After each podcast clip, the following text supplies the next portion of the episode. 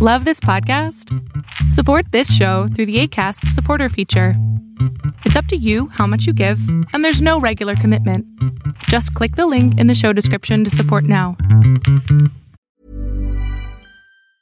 Get up to 30% off wedding jewelry at Blue BlueNile.com and remember the joy of your wedding day forever. Blue Nile offers everything from diamond and lab grown diamond wedding bands to classic pearls, earrings you can design yourself, even gorgeous sapphire pieces for your something blue. Whatever you choose, Blue Nile's pieces are all graded for excellence for a lasting memento as brilliant as the love that inspired it. Right now, get up to 30% off at BlueNile.com. BlueNile.com. There's never been a faster or easier way to start your weight loss journey than with PlushCare. PlushCare accepts most insurance plans and gives you online access to board-certified physicians who can prescribe FDA-approved weight loss medications like Wegovy and Zepbound for those who qualify. Take charge of your health and speak with a board-certified physician about a weight loss plan that's right for you. Get started today at plushcare.com slash weight loss. That's plushcare.com slash weight loss. plushcare.com slash weight loss.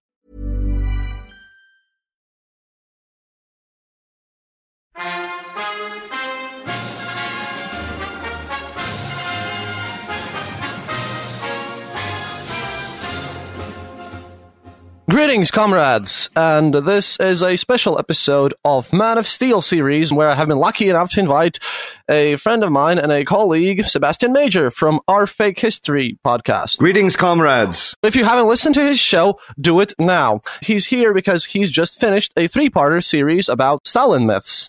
And hey, in the world of, well, doing serious podcasts about Stalin, there are not so many people around that you can discuss these things with. And um, from my own perspective, as you might have listened on my previous episodes, the Stalin thing is very difficult to do because he literally warps reality and he had the power to change photos and everything and his own birth date. So I was wondering, Sebastian, tell us about your own experiences. Probably don't read Russian, so how did you went through this whole historiological nightmare, to be honest? It's a great question. Uh, first of all, uh, thanks so much for having me on the show. It's cool to finally uh, speak with you in person, not just uh, over the little messenger apps. Uh, that's really cool. But uh, yeah, how did I wade through the the messy historiography? Well, what I always do when I'm researching the show is I kind of rely on really excellent secondary sources. So I looked at which historians were considered the most trusted and also which historians were considered the least trusted because for the purpose of finding out the myths about a particular figure, you kind of have to read the bad stuff along with the good stuff. So stuff that I found to be sort of factually solid. There was a new biography on Stalin by a historian named Oleg Khlevniuk. And uh, I, I, found that to be a particularly balanced take on Stalin, and it's uh, it's been getting uh, pretty strong reviews. Uh, then there's Stephen Kotkin, who's sort of the probably the best known American scholar of Stalin. What actually got me interested in the whole thing was uh, reading a book by an author that I know you know because he's been on the Eastern Border podcast. Oh yeah, is uh, John Waterlow, who wrote "It's Only a Joke, Comrade," the book about Soviet humor under Stalin. And uh, after reading John's book, I was like, oh man, this is such a rich topic. There's so much here around the myth being put out by Stalin's government versus how people received it, how people understood it, how it turned up in their jokes. And so that made me curious from there. And then you kind of get into other historians who are known to be a little more fast and loose. Uh, so there's a British historian who writes great books about Stalin, but they're a little more um, popular history called uh, Simon Sebag Montefiore. Yeah, I read him on my show as well. Yeah, and his stuff's pretty good. Like it's not. I don't think he's a uh, peddling lies about Stalin, but he's uh, he's just more willing to sort of give voice to stuff that might not be like rock solid in the historical record, just for the sake of telling a good story. And then there are absolutely terrible people like uh, Edvard Radzinsky. I don't know if you've ever read his stuff. He's a Russian. Apparently, he's a playwright. oh yeah, but he's uh, he's written about Stalin, in his books, in particularly one one of his books, was just full of Stalin myths. Like every single, maybe not every single one, but so many of the myths about Stalin uh, Radzinski really likes to get into those and is usually like coming down on the side of like, yeah, he was sort of this misformed, weird person. And he totally was working for the Tsar's secret police. And uh, basically every myth about Stalin is, is in the Edvard Radzinski book.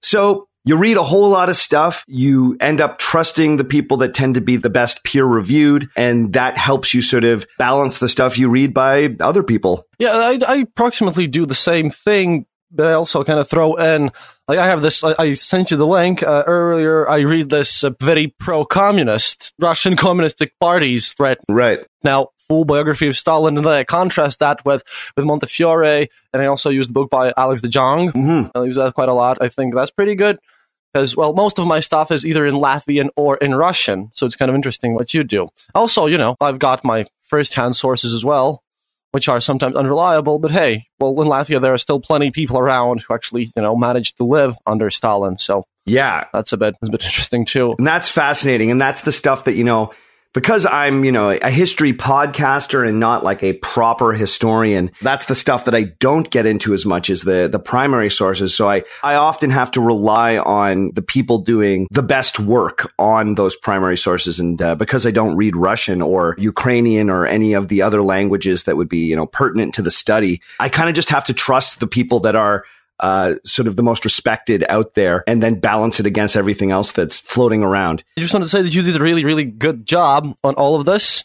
And I went in a bit like skeptical uh, about, you know, how, how will you pull this off? But I do have to say that the Eastern border completely approves of your work. Ah. That was great. And uh, I just uh, really like the angle that you took because it's a personal one of mine. Because, you know, I come from a country where we were literally oppressed by Stalin and and it's treated kind of weird because your humanist angle struck me as, as super important.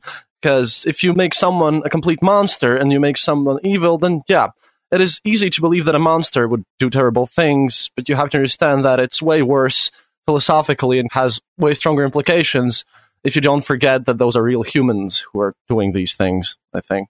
Yeah, well, thank you. I appreciate the kind words. And I wanted to do right by people that were listening that, you know, may have been affected by the Stalinist regime.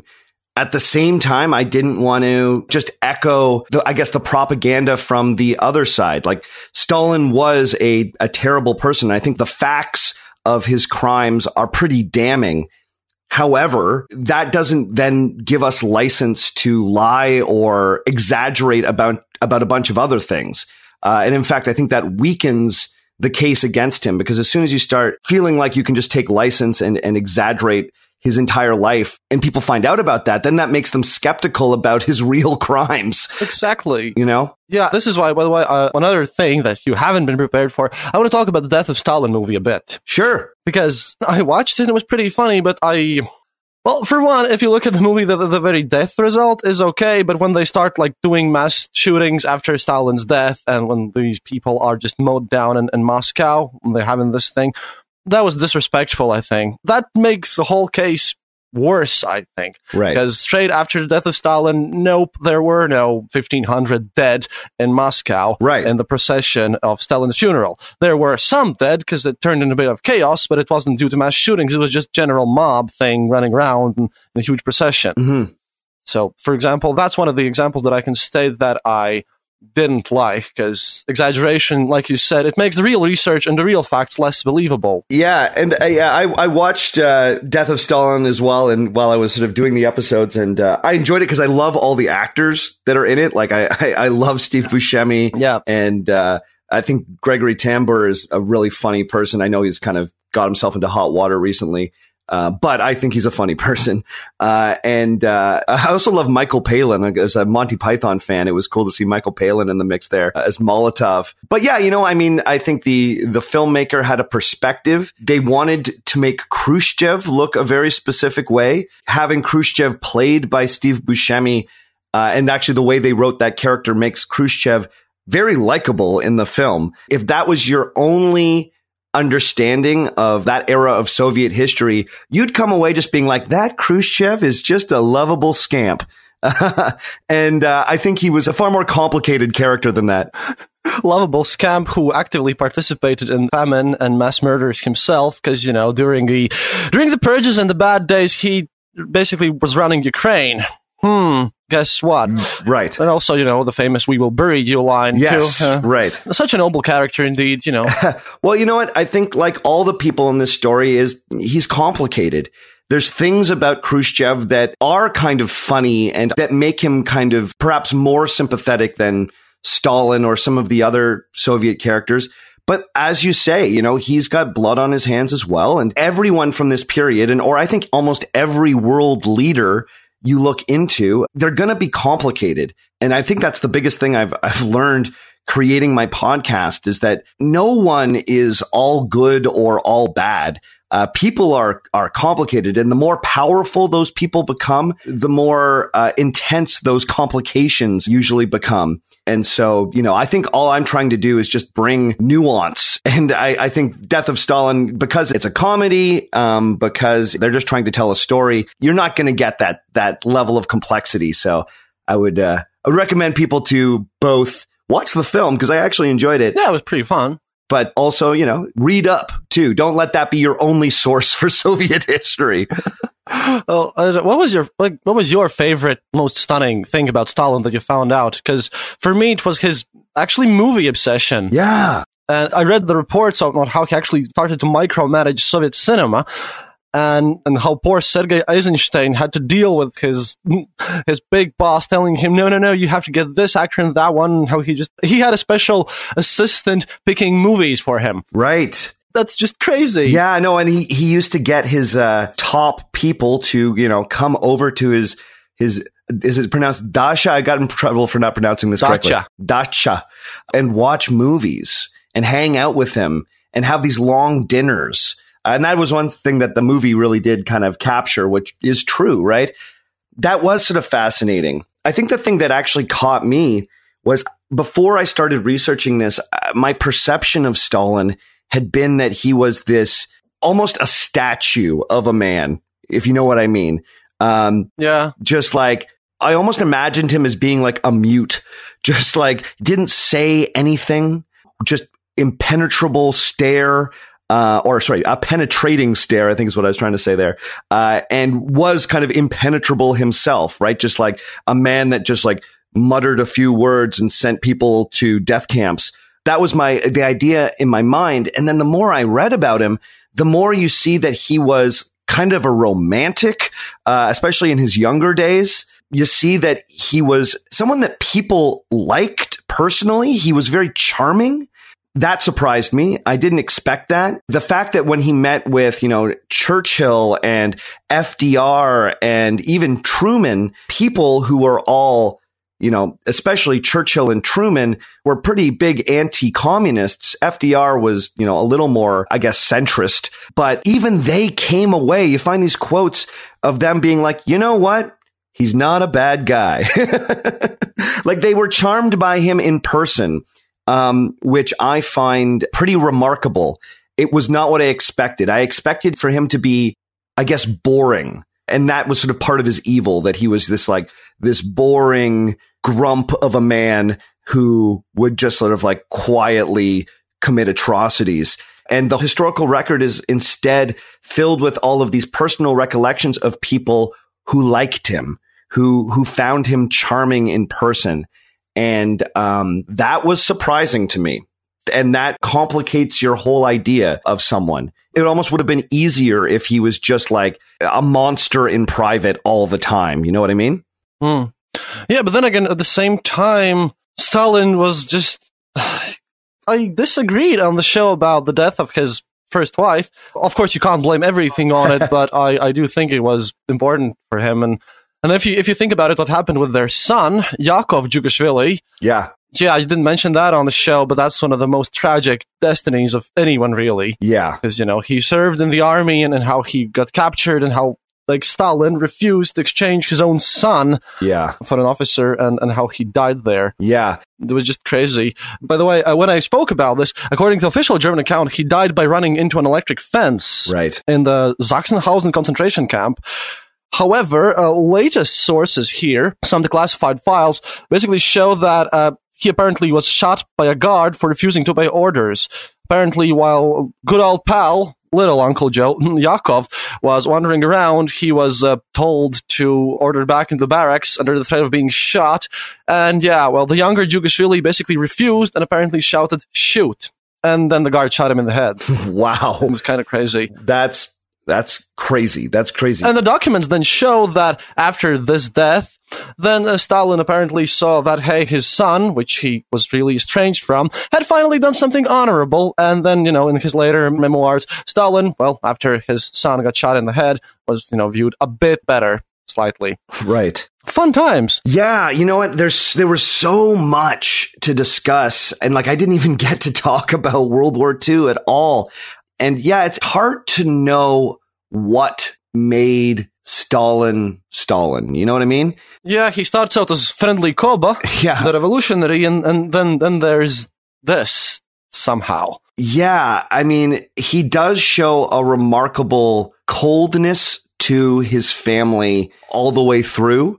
Um, and then like, you know, I talked a little bit about the suicide of his second wife. And, you know, yeah, there's there's one whole belief that just goes like she killed herself because Stalin was just so cruel to her, either ignored her or when he did pay attention to her was kind of verbally abusive, you know, picked on her. And so, yeah, you know, I mean, more, more evidence that he was not a great guy. I just, I guess what I was sort of saying before was that I, I just thought that every recollection would be like that. Mm. That every recollection would be like, he's the guy that doesn't get his own son out of the prisoner of war camp. He's the guy that is so cold and distant from her, his wife that she kills herself. Uh, he's the guy that, you know, after that barely speaks to his kids. Um, that is true. But he's also super charismatic. Yes, right. in some weird way. And and he and he hangs out in the Kremlin parties and drinks with his generals. And and yeah, like you said, he is just awesome in diplomacy as well. Yeah. It's just so strange. It is strange. He's a person of never ending contradictions. And uh, that was perhaps my biggest takeaway. And it's, not even really a satisfying takeaway, just being like, well, turns out he was complicated. Um, but uh, but there's so many contradictions in his life and so many contradictions in his own political ideology, and it can become dizzying. Well, one thing that um, also that you probably didn't check because we're getting into the really crazy myths about Stalin territory here. See, one of these things is that Stalin basically built a bunch of high-rise buildings in Moscow, one of which is the building of Moscow State University. Uh huh. and he wanted to like rebuild Moscow completely and just do crazy stuff there.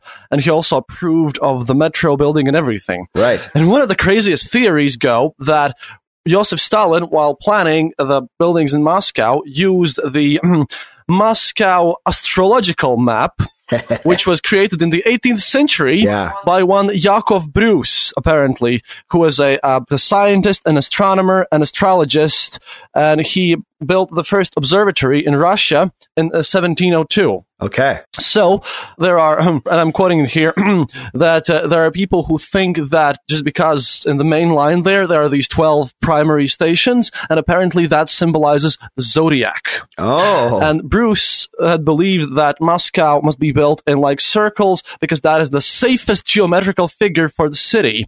And apparently Bolsheviks had realized this idea while building their Sadavoy Boulevard. Uh, this is uh, what I read in a Newsru site, which is a news site, but apparently uh, a historian and a guide of Moscow, Irina Sergeyevska, states this. And apparently, Stalin had an intention to build exactly nine high rise buildings, which would then symbolize the amount of planets in uh, the Soviet system. ah. The solar system, sorry. Soviet system, solar system, same thing, really. yeah, they would tell you that you know each one of those planets was a uh, itself a, a self-governing Soviet republic. One size fits all seems like a good idea for clothes until you try them on. Same goes for healthcare. That's why United Healthcare offers flexible, budget friendly coverage for medical, vision, dental, and more. Learn more at uh1.com. Many of us have those stubborn pounds that seem impossible to lose, no matter how good we eat or how hard we work out. My solution is PlushCare. PlushCare is a leading telehealth provider with doctors who are there for you day and night to partner with you in your weight loss journey. They can prescribe FDA-approved weight loss medications like Wegovy and Zepbound for those who qualify. Plus, they accept most insurance plans. To get started, visit plushcare.com slash weight loss. That's plushcare.com slash weight loss. Well, I joke, of course. One thing really that, that happened was, and this is again another thing from the weirdest parts of the Russian internet, there is a idea that uh, they wanted to build the so-called House of the Soviets Yes, right. in place of the exploded Cathedral of Christ the Savior. Yeah. And they wanted to build like a 400 meter tall monster. Yeah. And they wanted to put like a 100 meters high rotating Lenin statue on top of this. Yeah, I've seen the drawings of it. It's it's a pretty fantastical thing. The drawings look like something out of Lord of the Rings. If Lenin was uh, like uh, Sauron, And this gets crazier. Stalin, apparently, according to this uh, nice lady whom I totally believe has like full credentials, apparently Stalin wanted to put his uh, remains after his death and check this out. acquire the immortality of the soul due to the whole energy of the Soviet people being focused in this pyramid because everyone would obviously worship Lenin. Wow! I mean, And Stalin could just assemble some of that. That's that's interesting. I didn't get into the kind of occult side of Stalin, which is too bad because you know if you've listened to other episodes of my show, you know that I'm I'm kind of fascinated by the history of the occult. So that's interesting. I mean, honestly, nothing else that I read about Stalin really suggested that he was super into zodiac signs or occult energy. But there you go. This one Russian historian believes that he was. Russian historian believes that he was. I mean, this is just one of the myths about him. And it's like full on Russian internet because all this supernatural thing is big because we know that Brezhnev actually had his own personal psychics and stuff. Oh yeah, And that Vanga got respected. Yeah. And other thing is that what about the Soviet house, which is was supposed to be Stalin's monumental work. Yeah, the World War II stopped building it. right. Yeah, They had the base built, and the World War II stopped it, and then uh, they changed the whole grounding and the base in a swimming pool called Moscow. And you know, World War II uh, stopped the plans, but Stalin wanted to continue building these massive pyramid shapes and high rises, and then you know, return to building that. And at this point, well, um, Russian sources state again that um, all the high rises, which later on would try to build, all the bases, like the first blocks, were apparently placed in 7th of September at 1 p.m. 1947. And quote, modern astrologers are convinced that some of them had been calculated this in the past, and Gregory Gurdjieff, who was apparently a very popular astrologer at the time, basically uh, had planned this whole thing out. And quote, it is possible that Stalin's people looked up this Gurdjieff guy in 1946 so that Gurdjieff would plan this with some astrological theories. okay. This whole bullshit isn't going to happen on my regular episodes. wow. I, I, I- I'm very sorry, but I don't, I don't really buy this into one bit. It just shows the cultural perspective of mythologizing Stalin. Yeah. And it's funny because, I mean, i i in a way, it doesn't surprise me.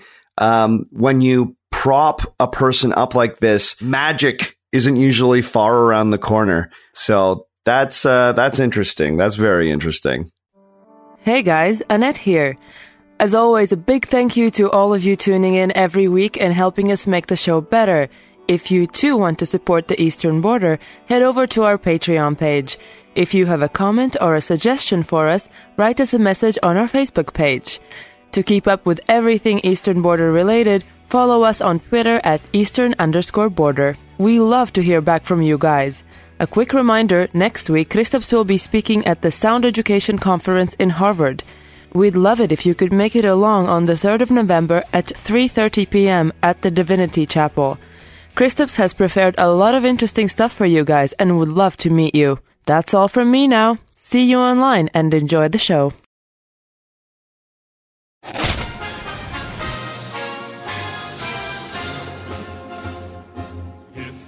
I mean, one thing that you also don't get really, it's about, it's about Timur. We have to get back to the Tamerlane when it comes to World War II. Right. because, well, obviously here, the very crazy fact about how they exhumed uh, Tamerlane from from his grave in the 21st of June, Then 22nd of June, well, fun stuff starts to happen. Right. Uncle Joe grabs an extra few bottles of vodka that day. Right. Well, it's fascinating to me as someone that is interested in historical legacies and how people deal with different things in their past, how different Russian rulers have thought about or presented the period of time when Russia was being dominated by the Mongols and eventually by Tamerlane's people, the, the Timurid Empire, uh, the Golden Horde and all that. Because, you know, some are like, this did happen, but then, you know, we need to really celebrate the czars that broke us away from the so-called like Tartar yoke, right? And then other moments in Russian history, they're like, didn't happen. That whole thing about the Mongols conquering us didn't happen. Yeah. And I'm fascinated by that because it seems like this great affront to the Russian idea of uh, itself, the, the Russian national character or the myth of Russian nationalism, the idea that the European part of Russia was in any way under the domination of Asian peoples is uh, hard for some folks to stomach. And so either they go, yeah, this happened, but the people that freed us from this are these like great heroes. And like Stalin himself was a known lover of history and apparently spoke very favorably about people like Ivan the Terrible, mostly because of how he was, you know, a, a, strong leader who got Russia free of the last vestiges of the Tartar yoke. But then later, you know, Soviet sources, and then if you've listened to my podcast on the new chronology. Oh, yeah. I, new chronology event about how things didn't happen and how we can like take out a bunch of history in general. Yeah. Oh boy, yeah, that's that's used for ultra nationalist ideas in Russia at this point. Yeah. And the number one thing they want to edit out of their history is that they were ever conquered by the Mongols. Yeah, and now Stalin himself, he was smart, he was really intelligent, and, and he was interested in this stuff, and now he himself is being used the same way. I mean, in Russia lately, Vladimir Putin goes and puts down flowers on Stalin's grave. Right. He tries to kind of uh, rehabilitate Stalin as a form of the time of the greatest power the Soviets ever had. Right. This idea that you need this strong man, you kind of idolize him. Yeah, that's that's very scary and at the same time quite interesting, especially you know when you go to Georgia where because Stalin is complete mess and a mixed bag too. Yeah. But uh, I find it really scary when people try to lie about history and use historical myths to further their own political agendas. But at the same time, if you ask people in Russia in the most recent sociological checks, I, uh, which I read, uh, about like 65% of Russia believes that Stalin was an awesome and a great man and, you know, gulags never happened and whatever. Right. But the problem with that is that of all the people ever, Russians were the most oppressed by Stalin. Yeah. So that's that's kind of strange. Yeah, well, you know, I recently spoke with um, John Waterlow, uh, who is the author I was speaking about before, and yeah, uh, we were sort of discussing about you know people's even at the time in the 1930s there are kind of conflicted feelings about Stalin because I know for many of us looking back, you're like, how did everyone not just hate this guy?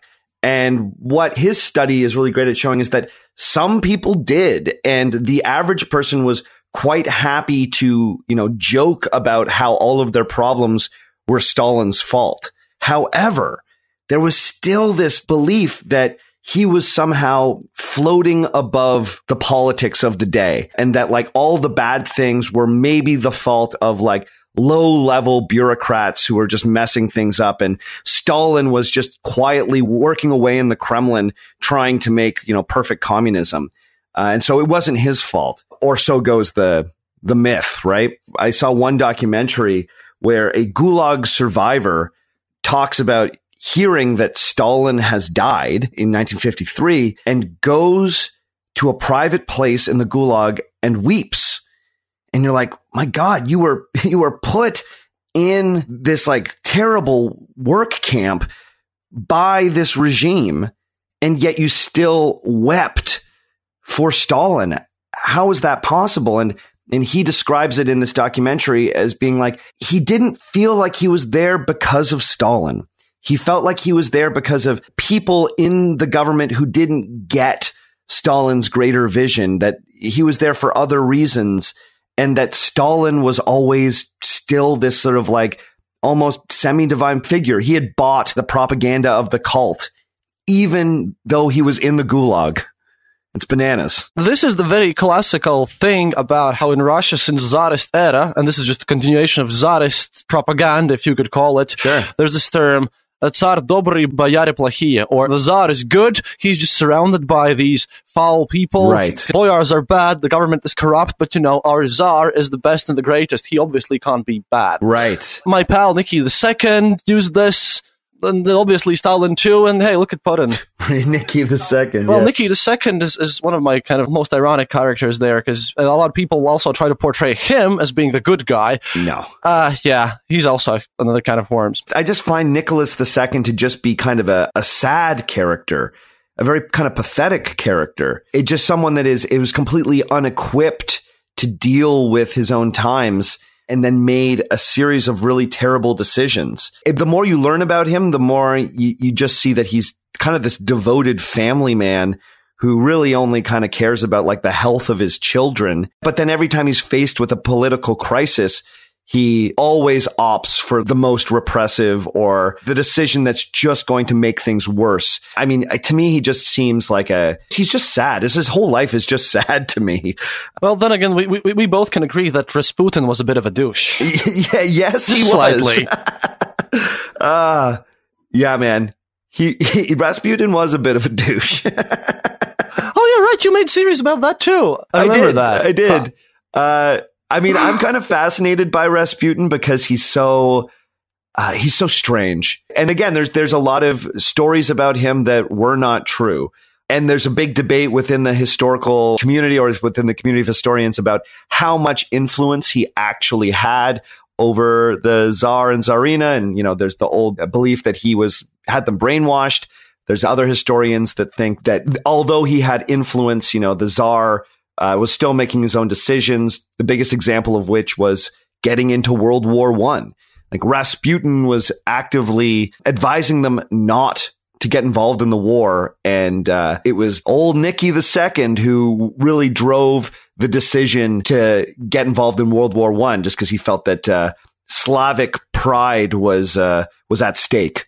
Yeah, because, you know, he lost the Russo-Japanese war and it's like, uh, had to do something. Yeah. Talking about wars, by the way, one thing that I also didn't mention in this show, but this is important. Uh, our friend Uncle Joe, he was nominated for Nobel Peace Prize. Twice. right. ay, ay, ay. once in 1945 and once in 1948. Right.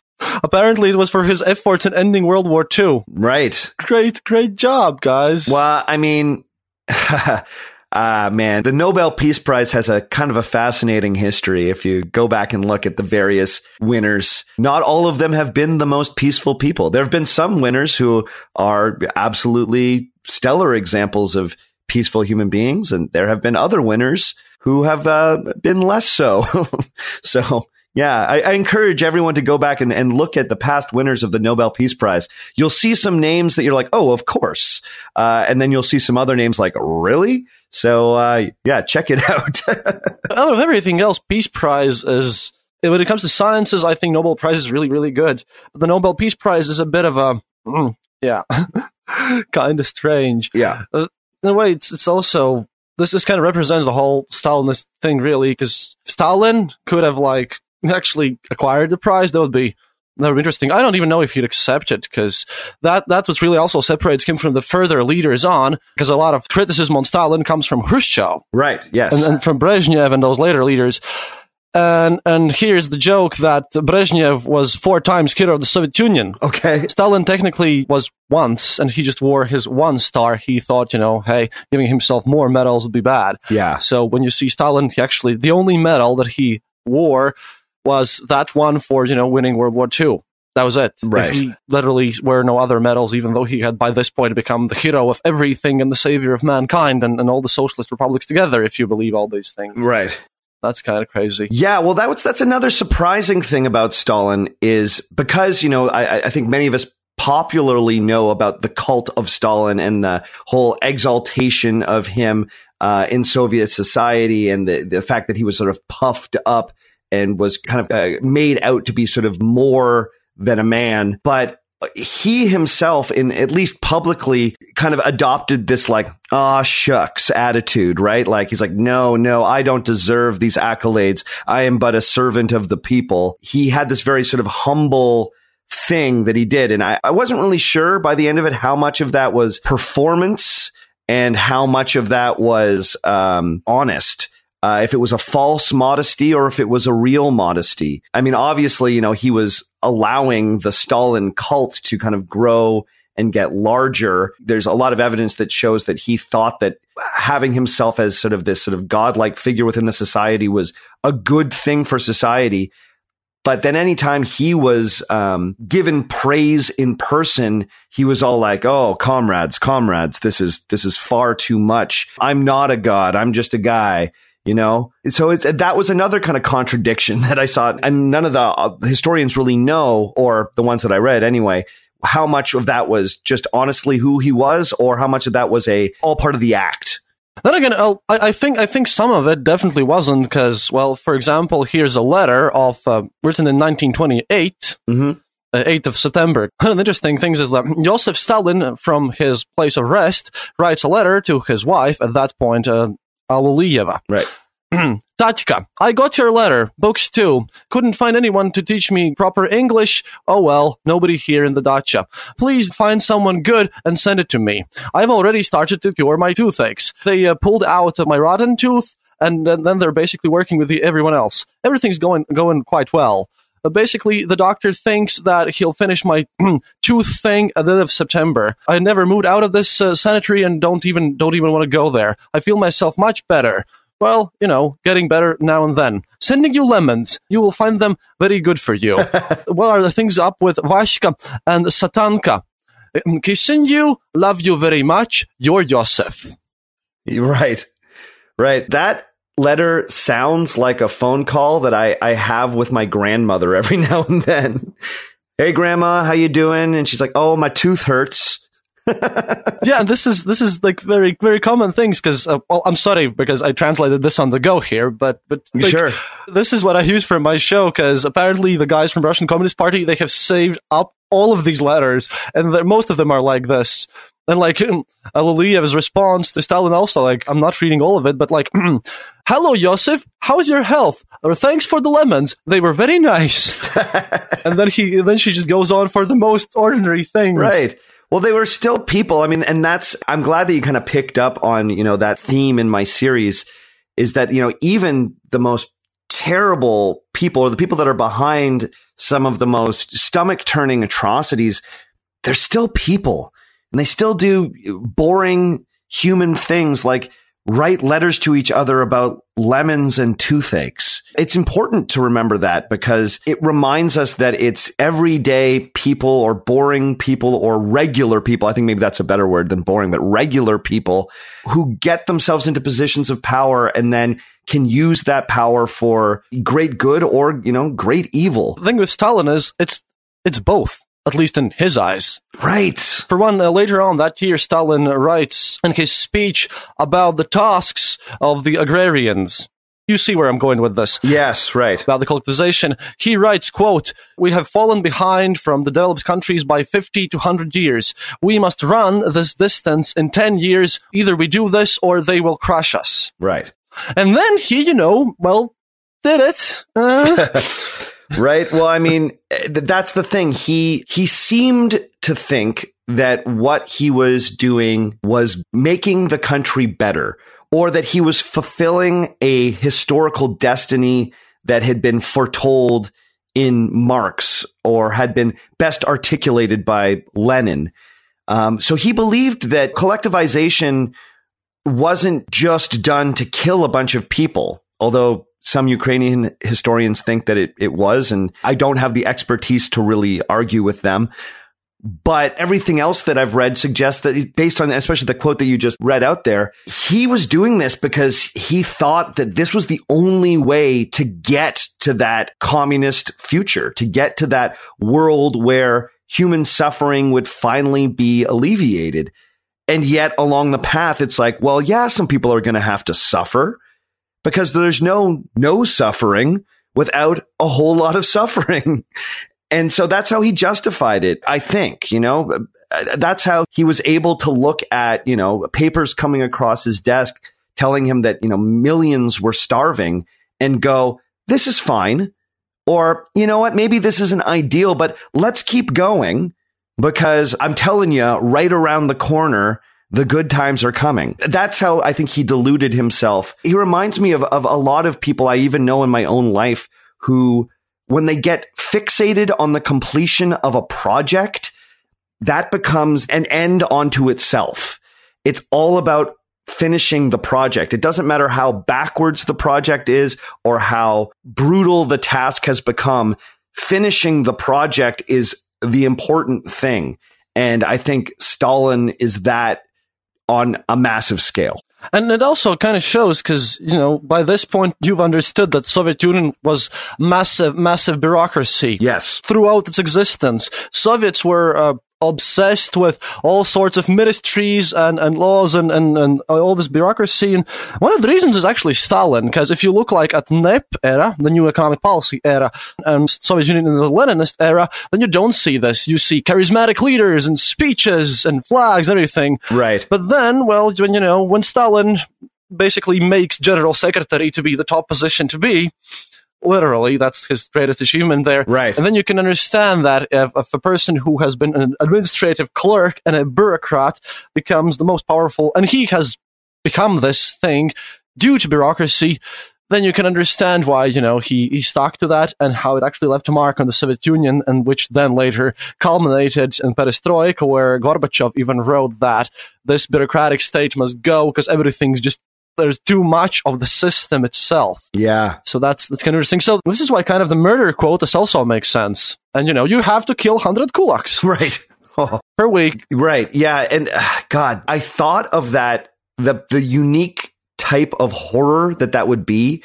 Like, I don't know if you have ever been caught up in a, a bureaucratic error or a bureaucratic mistake and you've tried to argue your way out of it, it is the most frustrating thing but now imagine that your life is on the line, right? Like I, I, can only imagine if the, the agents of the state come to your door and they're like, well, you're a kulak. And you go, how am I a kulak? I'm not. There has to have been some error here. And they're like, well, your name's on the list.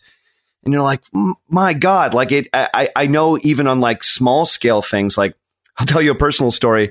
One time my name got associated with uh, a phone bill that wasn't mine. Like someone didn't pay their phone bill and I have kind of a distinctive name, right? Sebastian Major. That's not a super common name here in Canada.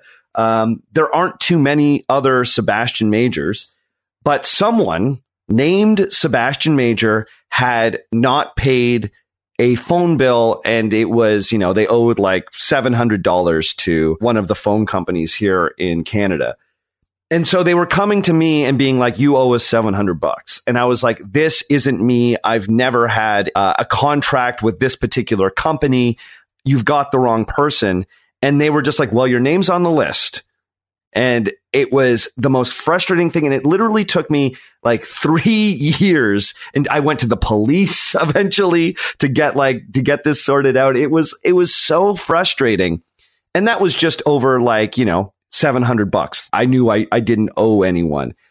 Now imagine that, but your life and the life of your family is on the line.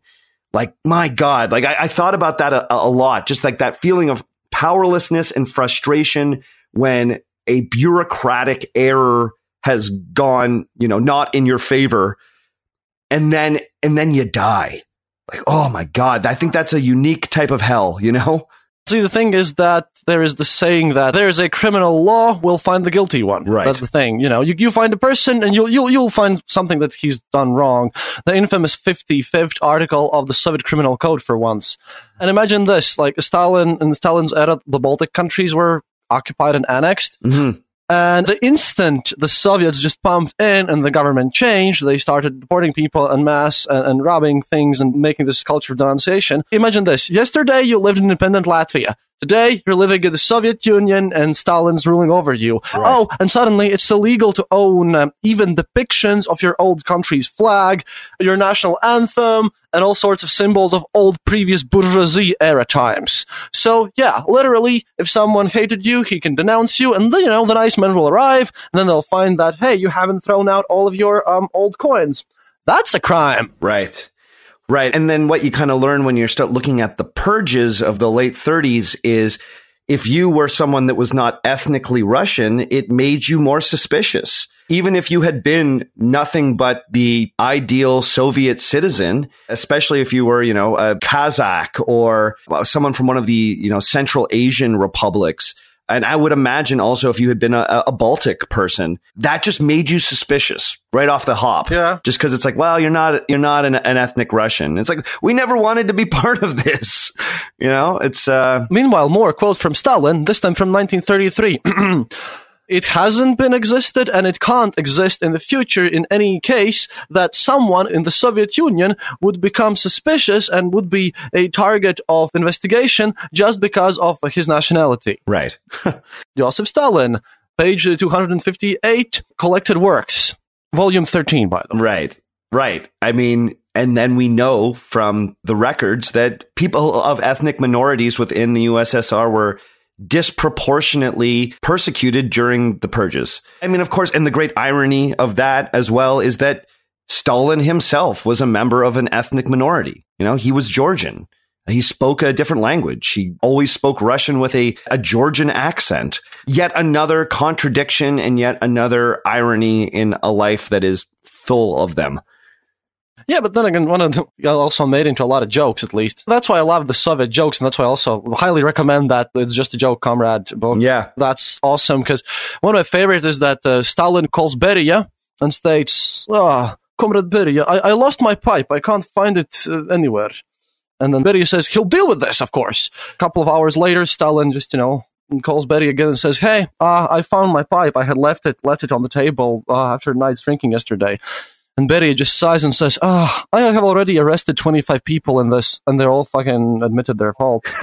mm. Oh man, yeah. The, I mean, you have to laugh. You have to laugh so you don't cry. It's like, oh, I, I found my pipe. I guess all those people, all those confessions we got were maybe not so legit. no, this is this is this is kind of the Soviet era humor, which also was was born in Soviet era. And, and here's the joke: it's not about Stalin, but this is one which I'm going to be actually mentioning in my speech in Harvard when I'll go to the uh, Sound Education Conference. You should too. Everyone should go. But uh, here's this joke that uh, it's about Brezhnev and Nixon. They're uh, standing next to Niagara Falls and they're just discussing some politics, but then they decide to, you know, talk about their bodyguards and how cool their personal bodyguards are from the Secret Service. So they both basically order uh, the bodyguards to jump off the falls. And the American one, he just, you know, responds, well, I'm sorry, Mr. Nixon. I have, I have family and, and friends and kids. And so I, I, I can't do it. Then Brezhnev orders his guard to jump, and the guard just instantly, without thought, just, just starts jumping, and he just pulled back in the last second by, by the American bodyguard. And then confused Nixon asks, well, why, why, why did you do that? And the Soviet bodyguard obviously responds, well, you know, Mr. Nixon, I have family and friends and kids. yes. Yeah. Right. Ay, ay, ay. uh, I like that one. I like that one. It's it's pretty good, and this kind of says the whole thing because it also kind of ties up everything about Stalin because the same words said um, by someone else and said by Stalin can mean wildly different things.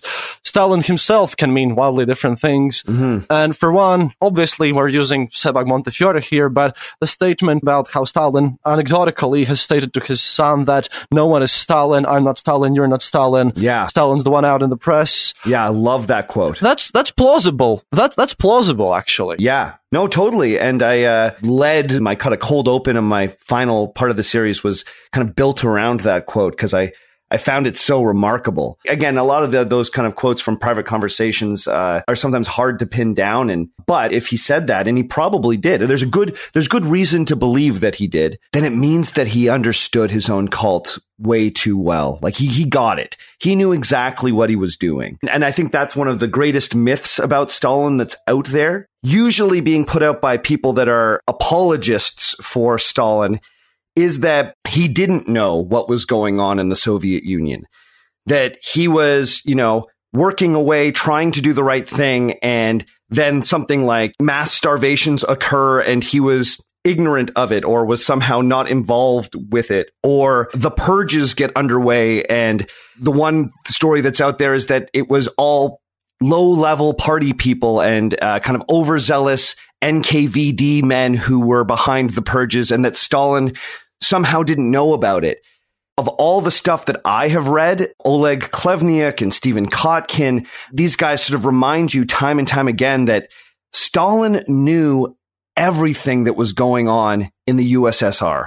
Everything that was done by the government, he had a hand in. He rubber stamped everything and most things were his plans.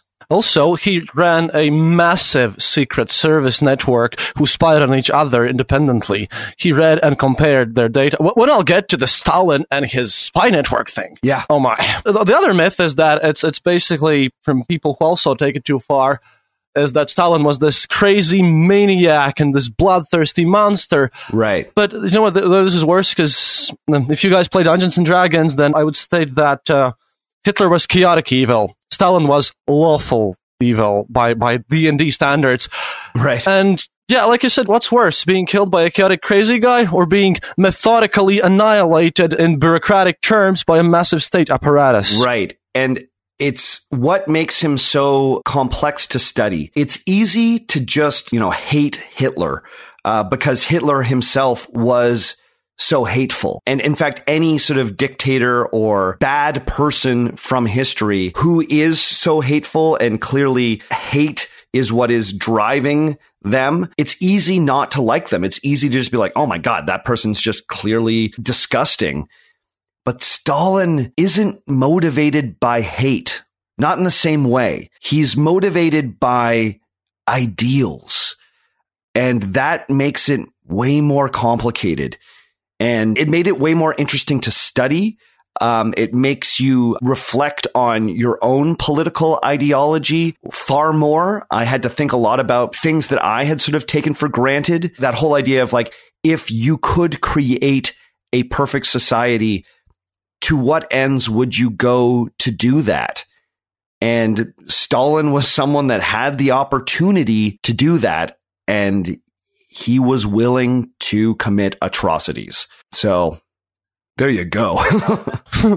yeah, to wrap this up, I, I think that Stalin was super complex, but I think he at one point stopped feeling emotions or understanding them in any way that we can comprehend, I think. Right. He certainly had them at one point, but I think he viewed having actual emotions and, and caring and these emotional things as a weakness, I, I, I I think is but then again, he is very he's he's very awe inspiring. After all, I mean, what I've read about his personal life, I mean, escaping from exile and arrest so many times. Right. Wow, he's a truly complex figure, and that's why I'm doing these series because it's kind of interesting how this guy, this little cob, grows up to literally being one of the most powerful people on the planet Earth. Sure, he died, but at least he died while he was on the top. Stalin, well, at the end, never lost. Right. Huh. Well, you're doing the uh, the Lord's work out there, as they say, Kristaps, uh, and uh, I wish you luck on the rest of your massive series on uh, Olkoba. I tried to give you as many shout outs as I could uh, throughout the. Uh, Thank you so much. Yeah, throughout throughout my series, just because you know what, I I, I couldn't do a comprehensive series on Stalin just because there was so much, and uh, hopefully um, my listeners that want a, a, really detailed examination of his entire life will will come over and start listening to the Eastern Border, and we'll uh, get that you know beat by beat. Uh, detail that you're you're giving in your series. I hope, hope that if you want to hear about more historical myths, because you're doing God's work here too, my, my good sir. Cheers. Due to the fact that you analyze uh, all the historical myths, and well, as you can see, because history and politics are very frequently tied together and abused. That's very important that we, you know, separate the myth from reality. Yeah. And also some studies are just super cool. My favorite episode of yours was, by the way, uh, about who invented rock and roll. That was amazing. Yeah. Yeah. Thanks, man. I, I, I had a lot of fun doing that. I'm, I'm a huge music fan. And so that one didn't even feel like work. That was just way too much fun. I'm glad you liked it. Oh, great. Well, yeah. let's wrap this up. And I, am really glad to have you on the show. And this was a kind of a, a meta narrative episode as well, allowing people to understand how crazy it is to actually study Stalin and, mm-hmm. and how you should, you know, analyze everything in your own way. Right. Stalin has taught me that you should always do some introspection and reflection about the facts that you read because there are multiple sides to literally everyone and everything. That is, uh, that could not be more true. That could not be more true. Thanks again for having me on. I really appreciate it. Thank you. And well, for the rest of you people, go listen to our fake history right now. and our, our own next episode is probably going to be another one of um, the interesting special ones. If you listen to my episode about how the Americans invaded and Canada too invaded Russia in winter, mm-hmm. then uh, that's going to be something of, of that sort. But I'll keep it a bit of mystery now. Anyhow, thank you so much, Sebastian, for being here. I hope you guys enjoyed the episode, and до свидания, товарищи. Thanks so much. Thank you for listening to The Eastern Border. If you have any comments or specific details you'd like to know, you're welcome to leave it in the comment section on our site, theeasternborder.lv, and we'll rummage even to the western border to find you an answer. Like this podcast, subscribe to us on iTunes, Stitcher, or on our RSS feed. Happiness is mandatory. Good reviews and donations feed the farmers of our kolkhoz in the great motherland. The eastern border salutes you.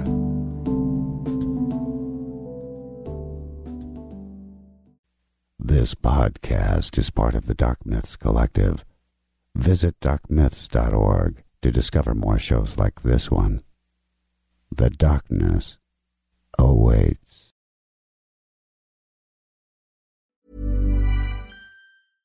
Hello, this is Danny Pellegrino, host of the Everything Iconic podcast, and I'm here to tell you all about Splash Refresher because hydration is mandatory, but boring is not. Now, I love my water, but if I don't spice it up, I'm not going to finish what I took out of the fridge. That's why I love my Splash Refresher, which is flavorful, delicious, bright, hydrating, and zero calories. The wild berry flavor is my fave. No, wait, is the pineapple mango flavor my fave? You know what? All five craveable splash refresher flavors are my fave because they're so delicious. So get hydrated and enjoy it with Splash Refresher. ACAST powers the world's best podcasts. Here's a show that we recommend. The Real Housewives is a guilty pleasure for most, but if you're looking to not feel guilty about that pleasure, tune in to Everything Iconic with me, Danny Pellegrino, where I break down all the messy moments and behind the scenes antics of Bravo's popular franchise. And on Everything Iconic, I also interview celebrity guests like Kelly Ripa, Keke Palmer, Drew Barrymore, Cameron Diaz, and more about their guilty pleasures, their past work, and so much more. So if you're pop culture obsessed and find yourself watching way too much reality TV like me, tune in to Everything Iconic with Danny Pellegrino wherever you listen to podcasts. ACAST helps creators launch, grow, and monetize their podcasts everywhere. ACAST.com.